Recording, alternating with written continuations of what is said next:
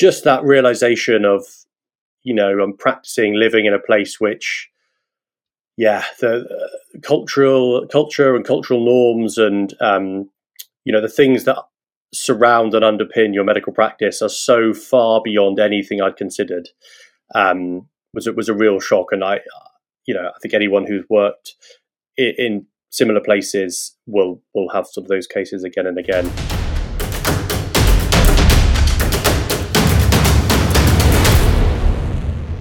Hello, and welcome to the World Extreme Medicine podcast. I'm Dr. Fionn Davis, emergency medicine and expedition doctor, and I'm delighted to be joined by Dr. Marcus Stevens, one of our new podcast hosts. Welcome to the podcast. Thanks for having me, Phil. Great to be here. Fantastic. So, at the time of recording, the UK is in the last throes of a summer heatwave, uh, and I'm cooking in my very hot study. Uh, but wherever you are today, I'm glad we're keeping you company. Hope you are somewhere more exciting, more adventurous, getting outside and enjoying the nice weather and getting outdoors. So, um, we're doing this episode to introduce Marcus as one of our new podcast hosts because he's done some pretty cool stuff himself. And it's going to be fascinating to talk to him about some of his experiences and his background. So, a little bit about him. Um, Marcus is an urgent care general practitioner and physician doctor. He's spent a number of years working in West Africa, where he, he actually drove there uh, in a Toyota Land Cruiser from London to Mali. Um, he's led the development of rural medical clinics in Mali, Guinea, and Senegal. His experiences as an expedition medic have a successful ascent of Everest's slightly more unusual at 7,050 metres, and a recent summit of Kilimanjaro. He's a teaching faculty member for World Extreme Medicine and president for the Simien Mountains Mobile Medical Service, a charity offering medical care to the inhabitants of Ethiopia's remote Simien Mountains. Alongside his medical pursuits, Marcus is a keen skier, mountaineer, paraglider, and long distance swimmer. So, welcome to the med- welcome to the World Extreme Medicine podcast, Marcus. Uh, so glad to have you. And uh, how are you doing today? Very well, thanks. Uh, I'm pretty warm here as well, and I'm looking forward to uh, a bit of paddleboarding later to get out and cool down. Oh, lovely. I'm so jealous. All I've got to look is a night shift. so, um, without further ado, let's get into it. So, um, do you want to tell us a little bit about how you first got involved in expedition medicine? Yeah, so it long way back actually, um, and really, it's what we what what got me into medicine to start with. Um, back in, in year 10, year 9, 10, 11. I can't remember exactly when. Um, I remember my parents first starting to ask me what I was going to do with my life, um, and then sort of school asking the same. And at the time, I was reading a book by Kenneth Kamler. Um, some of you guys listening, I'm, I'm, sure, will have come across him. Um, he was a, a, a, micro hand surgeon in Manhattan, but um, joined several Everest expeditions uh, and was the only doctor on Everest in '96 um, during the the disaster. Um, and he wrote an amazing book called Extreme Survival, detailing this and other exploits around the world as a doctor. And uh, I remember my dad saying, "Well, you know, if you go off and become a doctor." You'll be able to be paid to go and uh, travel to these cool places and uh, you know explore the world. And I thought, oh, that sounds like a fairly sensible plan. And um, yeah, I kind of just been too lazy to think of an alternative ever since, really. So um, it's always been my, you know, as I went through medical school in the background as something I wanted to pursue more in the future, and it certainly got me through some of those uh, slightly more tedious biochemistry lectures and um, and things along the way. Um, and yeah, throughout medical school, I had access to amazing lectures from nurses and doctors returning from MSF, um, you know, trips and obviously consultants returning from Afghan and Iraq, and you know, really just try to suck up as much of that as I could, and um, yeah, try to look ahead to the future to when I'd be able to do it. And um, I was uh, lucky enough to sort of join with a group of colleagues or friends at the time who had a had a very similar sort of idea and vision, and we refound the Oxford Wilderness Medicine Society, which had kind of fallen into um, uh, yeah, nothing had really happened for sort of several years before. So we kind of set up the society again and ran a few events and teaching weekends and things. So, um, so yeah, long-standing interest and been enough that it has led me to some some really interesting places. Yeah, that's actually really cool that you were thinking about expedition medicine from the start in like year 10 or something. Um, whereas most people kind of fall into it doctor. You were right from the get, right from the get go. Um, how can I get paid to go to these cool places and do amazing things? Become a doctor. Yep, great idea. Um, love that. So you mentioned um, so you set up your, your Wilderness Medicine Society, refounded it, and then I think whilst you were still in medical school, you did your elective out in Ethiopia um, with the Simien Mountains Mobile Medical Services. to really, really concentrate to get that one out. a little bit wordy. Um, could you tell us a little bit about your experience with them, and then uh, you're still involved with them now? So, what, what sort of work do they do? Yeah, absolutely. So, I, you know, coming towards the end of medical school, elective post finals, so sixth year, um, later, I think, than, than some other medical schools in the UK. Um, and it was a pretty sort of overwhelming process trying to work out where to go. I kind of knew I wanted to go to the mountains, but I kind of had the whole world to choose from. Um, and I kind of went through various ideas in my head, and I ended up uh, sort of coming to Ethiopia. I was chatting with a friend um, who was a PhD student, a Canadian PhD student um, in Oxford, and I said, kind of through the my kind of conundrum out to him, and said, "Look, I want in somewhere interesting. Um, you know, he said, well, well, how about Ethiopia? And, and, actually, he was doing his his PhD. He'd done a lot of research um, previously with mates in Ethiopia. He'd spent, uh, I think, a year in the mountains uh, of Ethiopia, following around um, a troop of um, baboons. I think they were knew all of them by name and things. And he said, well, you know, he showed me some photos, and I thought, okay, this this could work. And I actually just googled, you know, medicine, Simien Mountains, and obviously up popped this charity.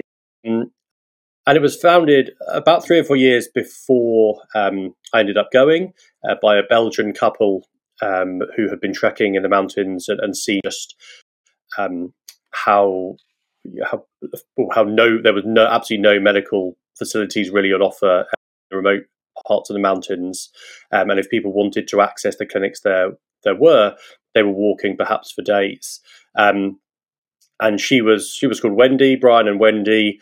Um, she had worked as a midwife before, and so they set up this charity, um, you know, very admirably to try and bridge that that gap. And the charity was based around being a mobile charity, so hence the kind of mobile medical, um, and started with teams of individual nurses um, who would travel by foot or by mule to the remote parts of the Simien Mountains uh, where you, you, you couldn't get a vehicle to uh, under any circumstances. And they carried everything they could, and they treated you know communities as they went. They would do two weeks. They would do, a loop. Um, subsequently, built a um, a clinic, um, and so yeah, I went out for for a couple of weeks um, to this incredibly remote clinic, four or five hour drive into the mountains from the nearest town, and then a, about a ninety minute walk into the most you know, stunning valley. Um, and yeah, spent kind of a couple of weeks there. Really, my first experience of medicine not in the UK and very much without all the things that you get used to practicing and, and learning as a medical student. Um, yeah, but at times was pretty isolating and, and lonely and, and, sort of mildly terrifying. But um, yeah, really uh, amazing first experience of that kind of working, and you know, yeah, loved it. Wow. Yeah, that does sound really remote. So a four or five hour drive in and then 90 minutes walk to get to this clinic. And I suppose you were the only medical student, um, maybe even the only nearly doctor at that point. Um, did they have any doctors there or, or not yet? No. So the clinic was run by an Ethiopian nurse. Um, uh, the nearest doctors were, yeah, the kind of, you know, five hour drive away in a, in a place called Debark. Um, and yeah, there's certainly many times uh, while I was there, you know, didn't feel particularly qualified, despite being the kind of foreign, almost doctor, as you say. Um, you know, really that realization that, um, yeah, wildly out of your depth and um, just the extra skills and knowledge that you need, not only to, to kind of understand the the pathology you're there, but um, you understand the culture you're working in. So I'm not sure I was all that much use, um, but I saw it very much as a a learning opportunity for me to see if I, you know, I, I never professed that I was going to go there and, you know, save the clinic or save Ethiopia or do all that much good, but um, was able to, you know, on having left and, and come back, I was able to you know, speak to, to the charity, to Wendy and Brian, and suggest some ideas for how I thought they might be able to improve the clinic. And they, you know, very graciously took those on and um, invited me to come on board as, as a medical advisor. Um, quite whatever whatever that means. Um, but you know, to and I'm very you know very lucky to go back um, the year after and the year after that. So my F1 and F2 years um, to go back to the clinic and sort of do more training and you know try and uh, bring some of the you know sort of learning and education and things we take for granted in the NHS and um, and other sort of Western health systems try and sort of tease some of that across. So um, been involved ever since. Um, haven't been out for a little while actually, and, and obviously very sadly. Uh, that that part of the world, um, obviously Ethiopia has been in the grips of, of a civil war um, recently, which you know very sadly has affected um, some of our work out there. Um, but yeah, very something I'm very proud of, and yeah, really, if you've never been, uh, would highly recommend a trip to, to the Simien Mountains. Absolutely beautiful part of the world. And um, does the charity still accept elective students? It's a bit tricky at the moment. So, um, yeah, one of the things I did, sort of having got back, was thought, well, actually, you know what? Um, I had a fantastic time. Um, it's a, a, very, you know, it, because it previously it was a, a, stable, very safe part of the world. Um, I thought actually there would be lots of people who will want to go back, and I had a couple of medical students in the years below me who'd read my report that I um, obviously had to write for the medical school. Uh, they'd read that and got in touch saying, "Look, you know, could I go?" And so we ended up establishing yeah, an elective program that at times we had, I think, sort of eight eight to twelve students a year would go either in groups of of two or three, um, and we would have a they would have a little bit of a routine. They would have some time in the the regional hospital in Debark um, with the with the teams there, and then they would have some times with the mobile nurses, and then times in the clinic. Um, uh, and was fantastic. Got loads of, of sort of great feedback from that, and, and doctors that had a had a, brilliant time out there. Unfortunately, at the moment, it's a bit um, tricky. Although things are a lot calmer, um, and you could safely out there. Um, most medical schools I'm not sure what your kind of elective approval process was like, but most medical schools are fairly risk averse, um, and anywhere you know a hint of sort of trouble, um, it's a kind of a no no. So we we'd be open to sort of getting it started again tentatively, um, but I think it depends a little bit on on yeah medical schools. So let's maybe just um, turn a little bit to your next sort of big adventure, which was, I think, when you were driving from London to Mali in a Toyota Land Cruiser. And that must be such an adventure um, driving all that way. Um, you must have had some amazing experiences along the way. Is there anything that sort of stands out?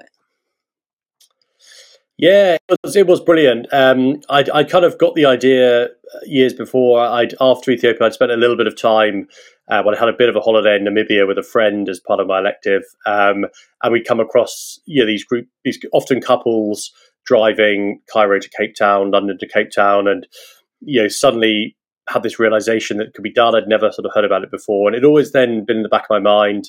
Um, in F2, I ended up buying a Land Cruiser kind of with a vague notion that in the future I might do something. Um, and then I, I got this job in, in Mali, in southern Mali, with, with Critical Care International. And I ended up, um, yeah, realizing that maybe it was possible and doing a bit of research and to work out, you know, was it yeah, was it was it complete suicide, um, or, or, were the borders open and, and had people done it? And there was various blogs out there of, of people that had done it in the in the previous um, and yeah, so uh, sort of plan plan. I did a rotation in Mali, and I, I thought, okay, the next one I'll I'll drive drive to work. I coined it my overland commute, um, and I was looking for someone to join me. Um, no one seemed to be free, um, and so eventually my dad stepped in.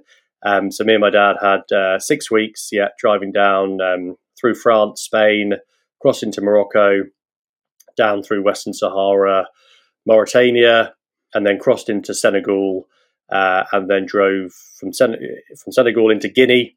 Drove right across Guinea from from west to east, um, and, uh, and popped into Mali. Uh, drove to the mine where I worked, uh, had a couple of nights there, and then yeah, dropped my dad back in um, Bamako, and he flew home.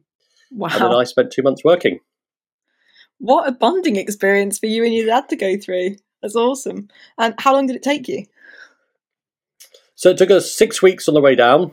Um, I had roughly kind of um, you know six to eight weeks before between rotations. Um, so I'd flown home. We sort of finished off getting the getting the Land Cruiser sorted. Had six weeks sort of coming down the scenic route. Uh, and the plan was then to import the the Land Cruiser to Mali, or sort of temporarily import it, so I could keep it in Mali. And rather than flying home after my rotations, I would then explore West Africa, um, you, you, know, during my breaks.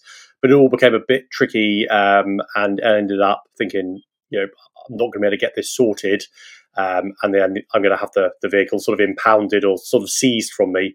So I thought, well, okay, let's just drive it home. So rather than taking the scenic route home, I drove essentially straight through the Sahara, drove back up to back up to Bamako from from southern Mali, almost sort of due west, hit the Mauritanian border, and then had two days driving straight through the Sahara, endless thousands of kilometers of, of sand and nothingness, um, driving kind of 18, 19 hours a day um, before I got back to civilization in um, in Nouakchott, the uh, the capital of Mauritania, and from then on it was a it was a bit of an easier route back home. But I managed to get home in I think it was about eleven days. I got home, so lots of driving um, wow. and very nice to be back. That is a lot. Um, my uh, my grandmother used to tell us stories about um, she worked as a teacher in Sierra Leone, and she drove uh, as a woman on her own all the way there and all the way back. Back in um, must have been like the 1950s or something like this, post post war. No, it might have been before. Anyway, um, but she uh, when she drove through the Sahara, she told the story about um, waking up with uh, a lioness on her bonnet. yeah, goodness me. Yeah, apparently it was very friendly. She just had to sit there, and it just wandered off on its own after a while. But yeah, um, I'm sure you had some some good encounters along the way as well. So you luckily you found nothing yourself... that close. Oh, good.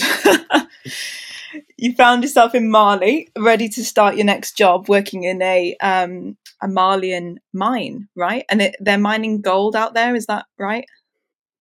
Yeah. Yeah. So the um, the West African gold belt kind of follows the Malian border. Um, so you've got quite a lot of gold mining. Um, sort of follow, yeah, very much southern Mali.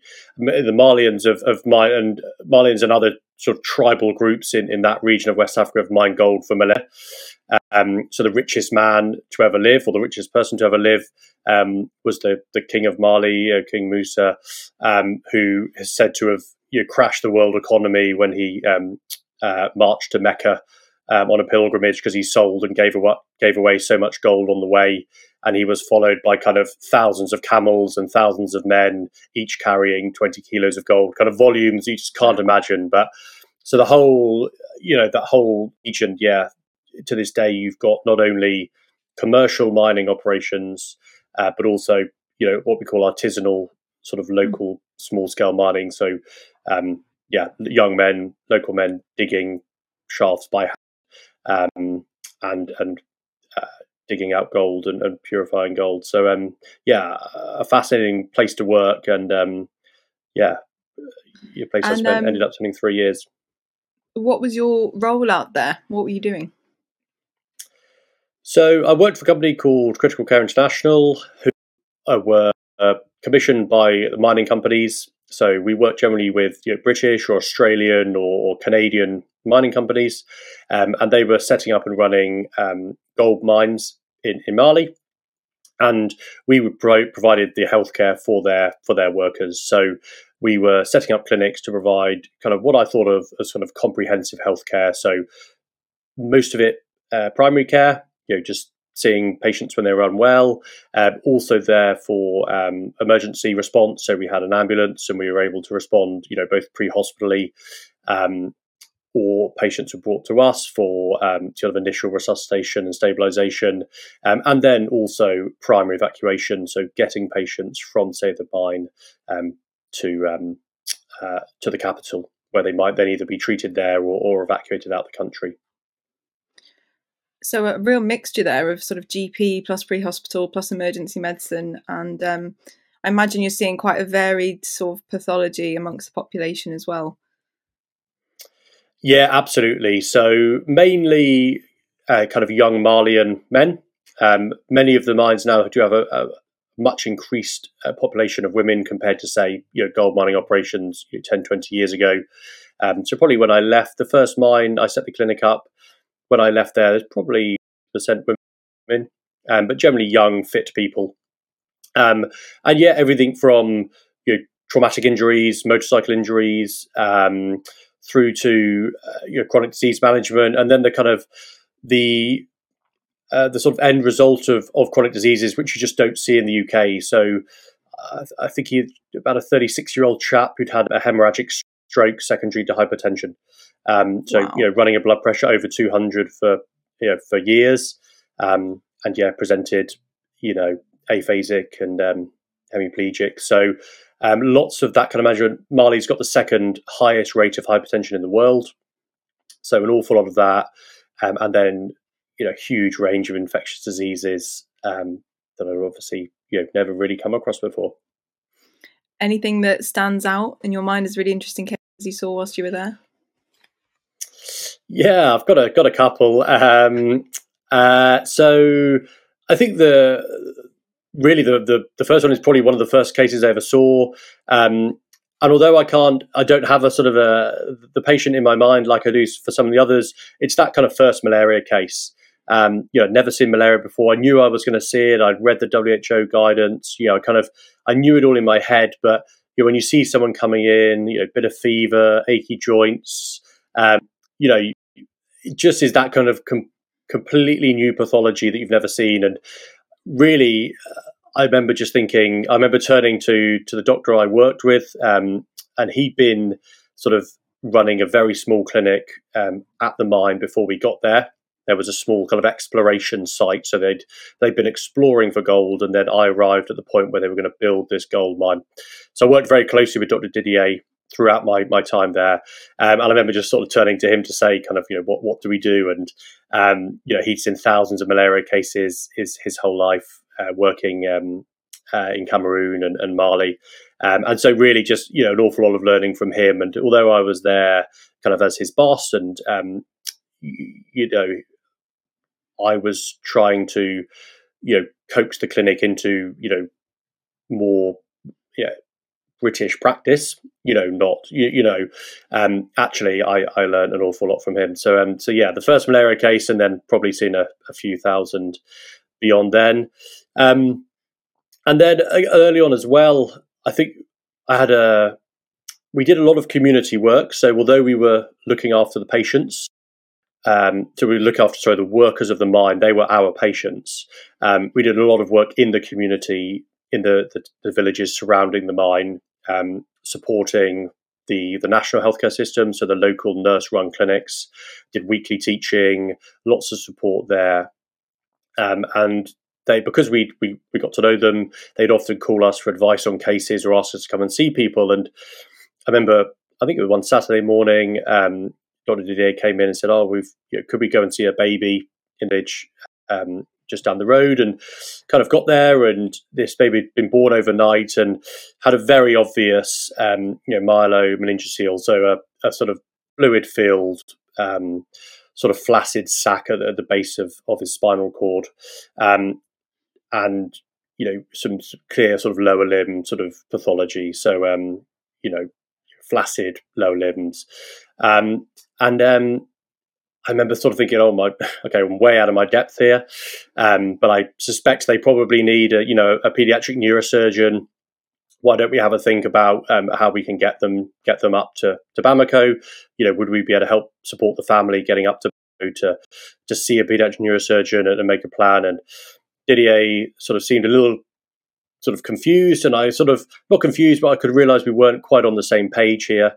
And I said, "Oh, you know, should we step outside and, and sort of have a chat? And he said, oh no no um you know the the family will the family will probably you know give the baby some some poisonous leaves and you know and I kind of you know this sort of pieces are sort of slightly falling into place. I said, you know, really, you know, and he said, yeah, the you know the baby's been born with the devil inside it. Um, you know, it will bring shame on the family, kind of kind of thing. And um, just that realization of you know I'm practicing living in a place which yeah the uh, cultural culture and cultural norms and um, you know the things that surround and underpin your medical practice are so far beyond anything I'd considered.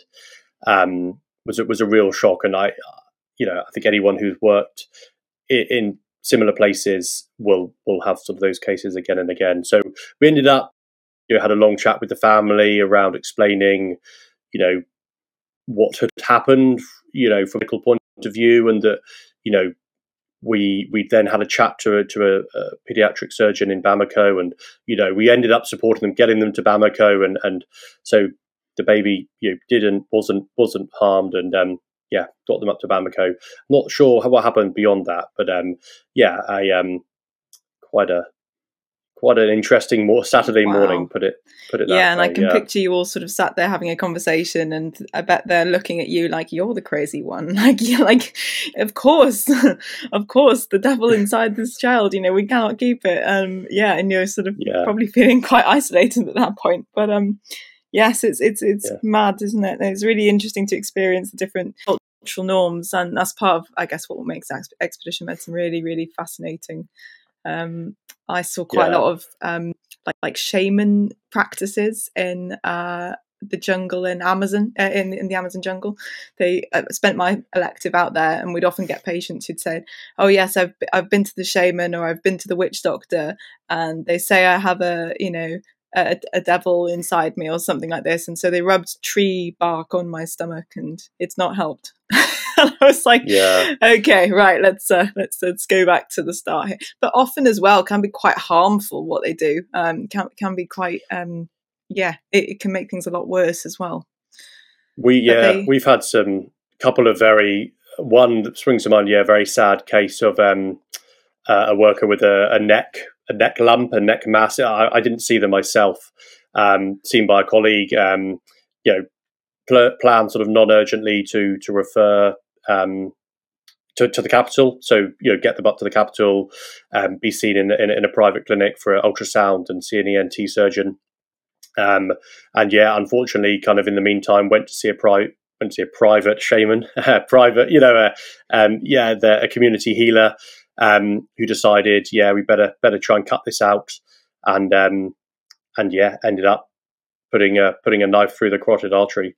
Mm. Um, so um, so yeah, I think the you've you uh, we didn't do we did a li- we did a little bit of work with with the sort of community healers as part of um, uh, sort of health needs assessment. So as mm-hmm. we did a, a large um, health needs assessment in the area to understand not only kind of where the community wanted their um, where they wanted their sort of resources spent, where they felt the issues were, but also to try and get some baseline data on where the health challenges were. And as part of that, um, the community healers were kind of involved and, and things. And I've heard some.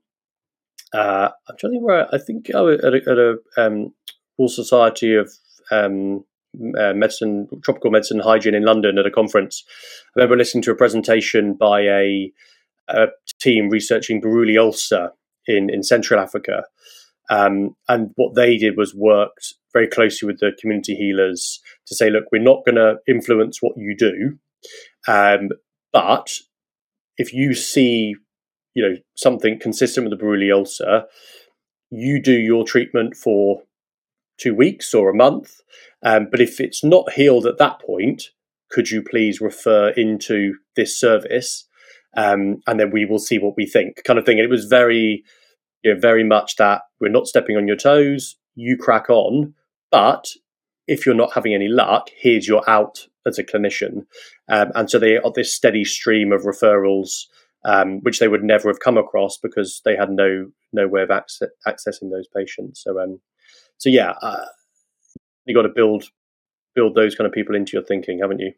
Definitely, yeah. That collaborative working strategy and um, really involving not just kind of imposing what you think they need on them rather than uh, asking them what do they need or yeah. how do they want their resources spent as you said yeah that must have been a you know fascinating kind of um, process to go through whilst you're out there in mali um, yeah. so i think you were out there for about three years or so weren't you uh, and then came back um, and went on another adventure. Uh, so you subsequently admitted to me that it was a, a, Guinness World Record attempt for the highest black tie dinner in the world, um, which happened to be on the North Col of Everest. Um, so sounds fascinating. How did you get involved with that?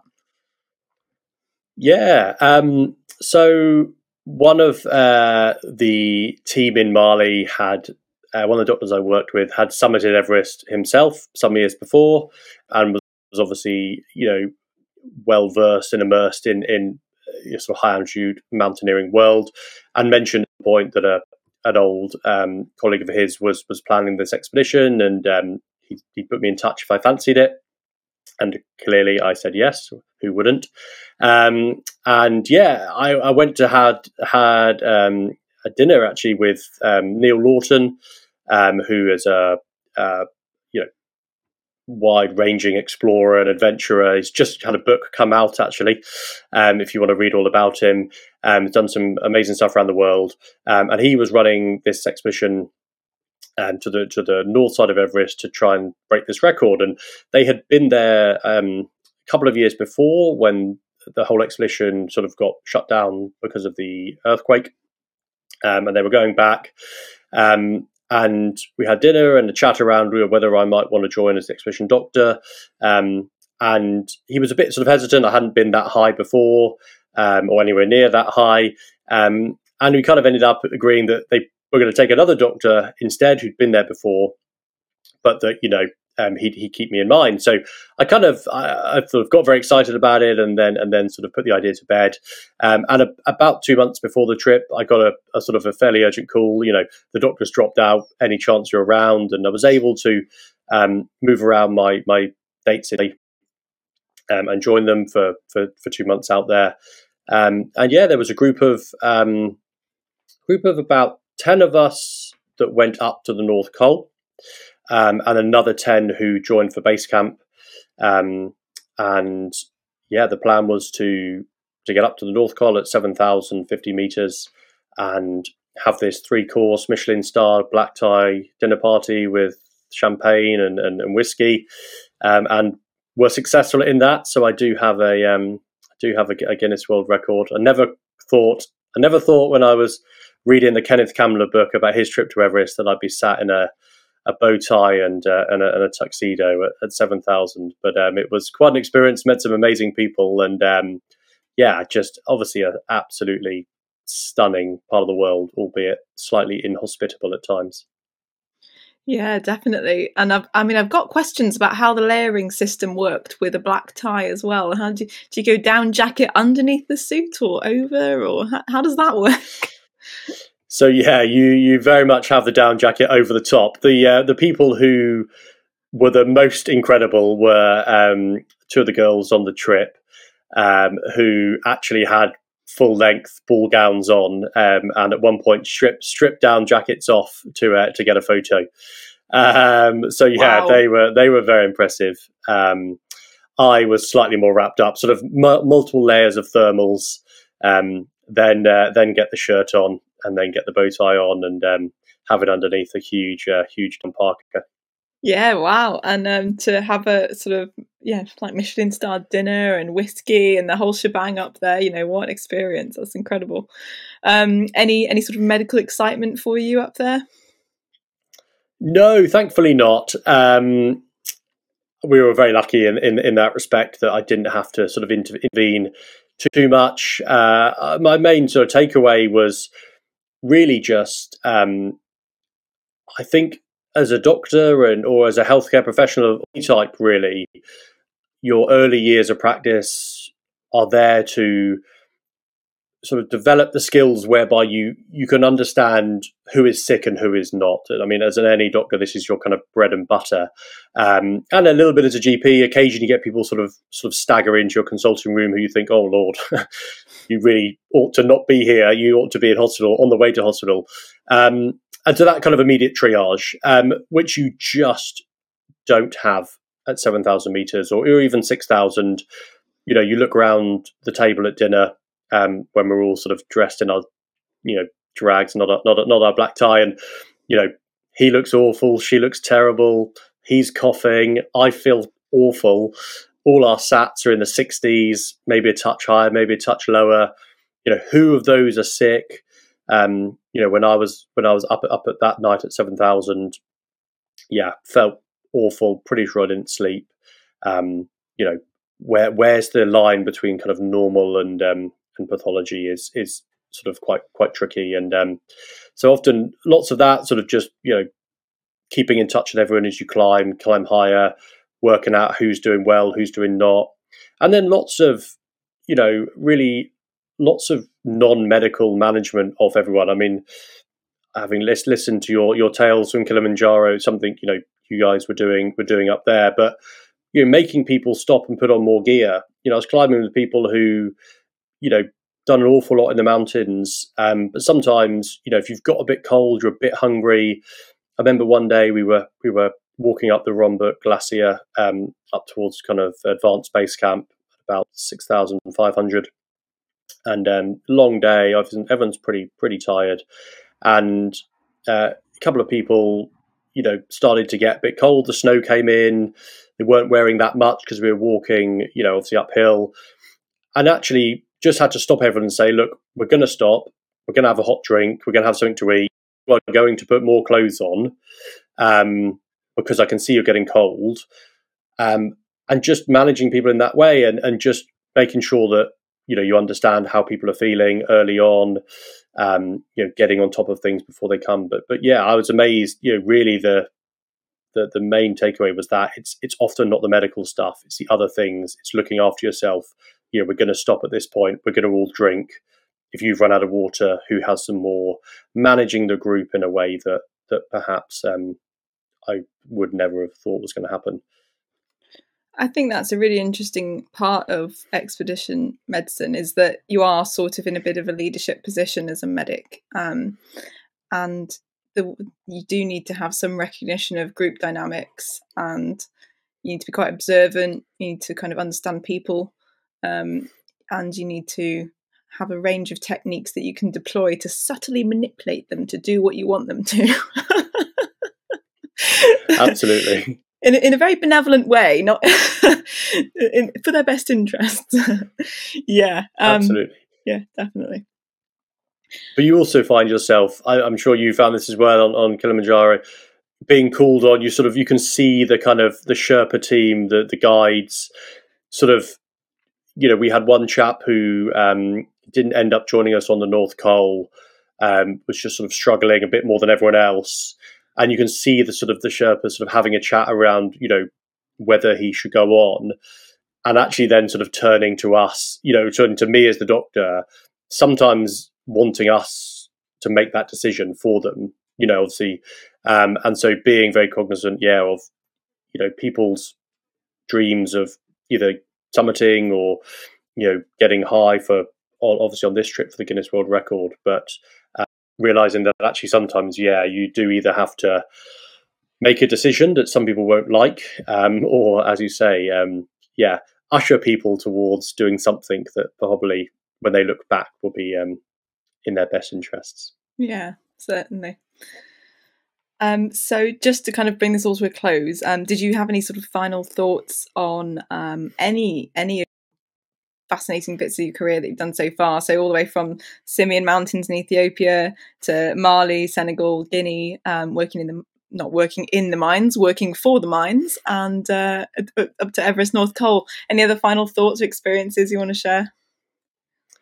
Yeah, um, I think if we go all the way back to the start, and I think I've been very, very lucky to be able to experience the things I have, and I think we are at a point in in kind of wilderness expedition medicine, extreme medicine, whereby this doesn't really happen by chance. Um, yes, obviously, you know, a, a, friend kindly put me in touch with someone who was going on a trip to Everest, but the days of you know Kenneth Kamler, you know, good mate at the pub, you know, who was an Everest climber, why don't you come and join me?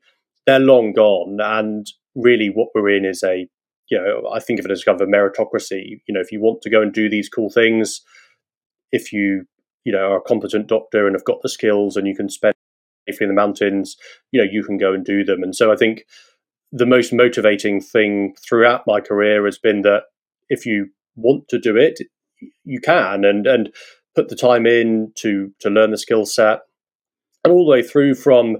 Um, I often tell people, um, you know, sometimes go and, and as you will do, sort of lecture at, at, medical schools, or you know, try and deliver a few humorous tales at a at a medical school, um, you know, wilderness society. And I remember very clearly early on, sort of how demoralised was, sort of you know, sat in those biochemistry lectures or um, you know on those ward rounds. Um, but actually, those core skills that you learn back then are the ones that you're going to employ on Everest or in, in Ethiopia. And, you know, aside from the kind of, you know, the, the, the infectious disease and things in Ethiopia, everyone had reflux because they drank so much coffee. And so everyone would come, you know, tens of consultations a day with, with reflux. Um, and actually, if you're going to go and different somewhere, having a real sort of grounding in those in those things is, is obviously crucial. So, you know, getting the basics right, and then all the way through to kind of stuff that you're never going to see in the UK, um, and that sometimes you do just have to read and, and, and remember what to do. And remember early on in in Mali, um, I strolled off from the clinic, some lunch, and um, I, I sort of as I was strolling along, a South African chap kind of came alongside me. Um, nice guy that I sort of have a have a beer with in the evening sometimes, and he had a little, he's carrying a little cardboard box, and uh, I said, "Oh, um, what's in there?" He said, "Oh, a snake." And I kind of hungry, didn't think much of it. He popped this box outside the outside the canteen, sat down with my lunch, and um, about ten minutes later, sort of screams from outside, you know, snake, the snake, the snake's got him. Um, sort of ran out to find this chap sort of rolling around on the floor outside his accommodation. Um, turns out he he picked up this snake. He loved snakes, and he would sort of he would always catch them if they were you know too close for comfort in camp. But he caught this snake and he popped it in the box, and he'd had a bit of his lunch, and he thought, "Oh, I'll just see how the snake's doing. I'll get a couple of photos to send to my snake obsessed friends." And he just popped the little edge of this box open and tried to pop his camera in, and this snake had this Mali spitting cobra had popped its head up, aimed, and perfectly hit him in both eyes. Um, and he was rolling around, you know, screaming. And I, I um, ended up pinning his head between my legs, sort of on my knees, and I held each eye open while he screamed louder and louder, one by one, pouring. I dread to think liters of water, um, bottled water into his eyes, um, until I thought, okay, how long's enough? You know, we've been here. I'm sure now he's screaming more because of what I'm doing than the pain. Um, so eventually, sort of let him get up and uh, okay, thought, what do we do next? Had a chat with my boss and thought, okay, not quite sure what the you know long term side effects would be, but I think sensible to see an ophthalmologist in um, in Bamako in the capital to make sure he hadn't got a sort of significant corneal damage. Um, so agreed. Had a chat with a, an get a car, could drive in the six, seven hours to Bamako. I thought probably worth us doing that day. And um, eventually had to persuade him that this was a sensible thing to do. Um, got him into the car, and we were just sort of getting him in the car, and he said, "Oh, hold on, hold on," just ran off. And I thought, oh, he's going to refuse to go now.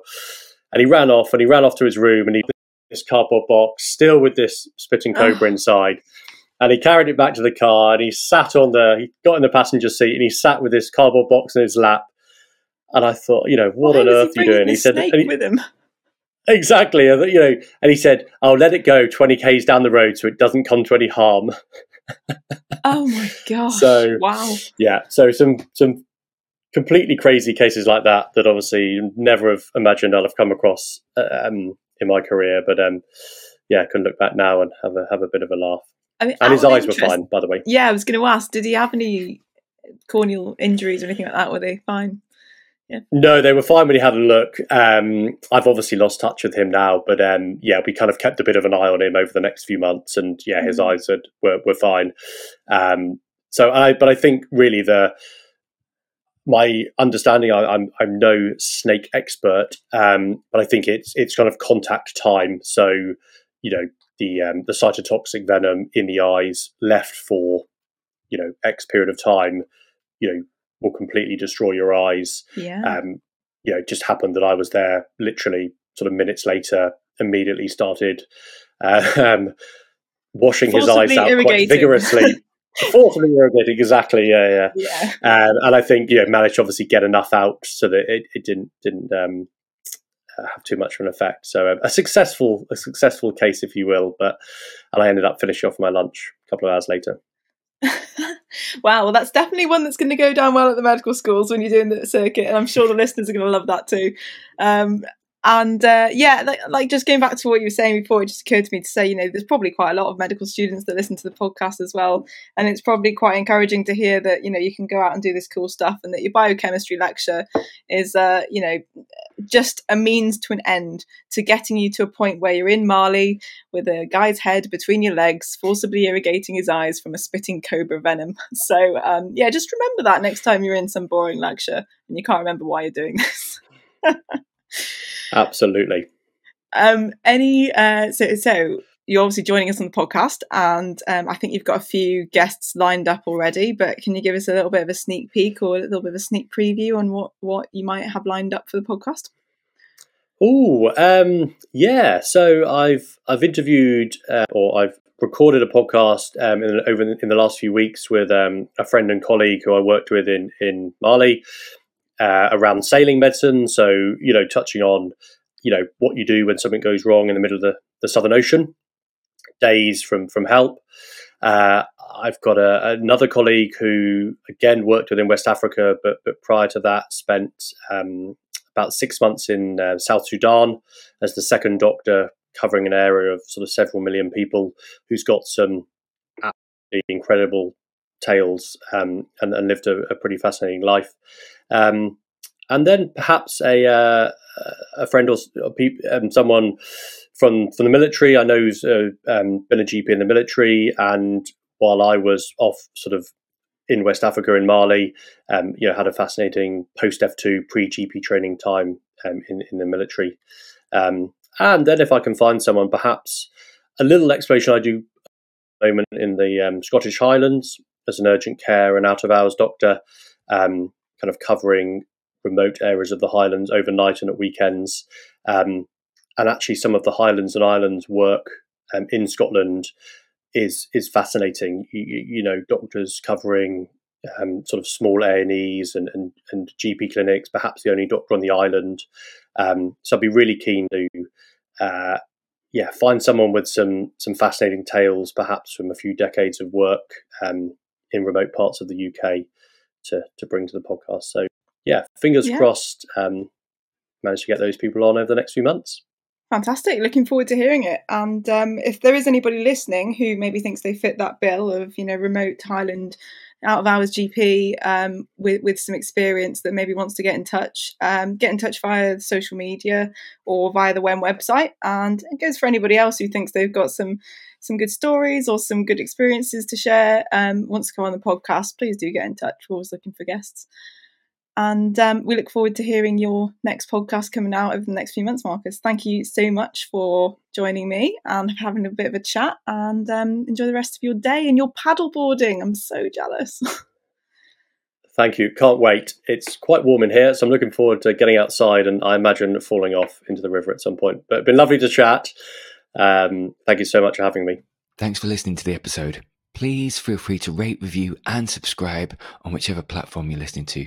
Please also head over to the World Extreme Medicine website where you can find more engaging content on extreme medicine webinars and indeed the collection of courses from our global network, including humanitarian, disaster relief, expedition, space, military, tactical, and performance medicine.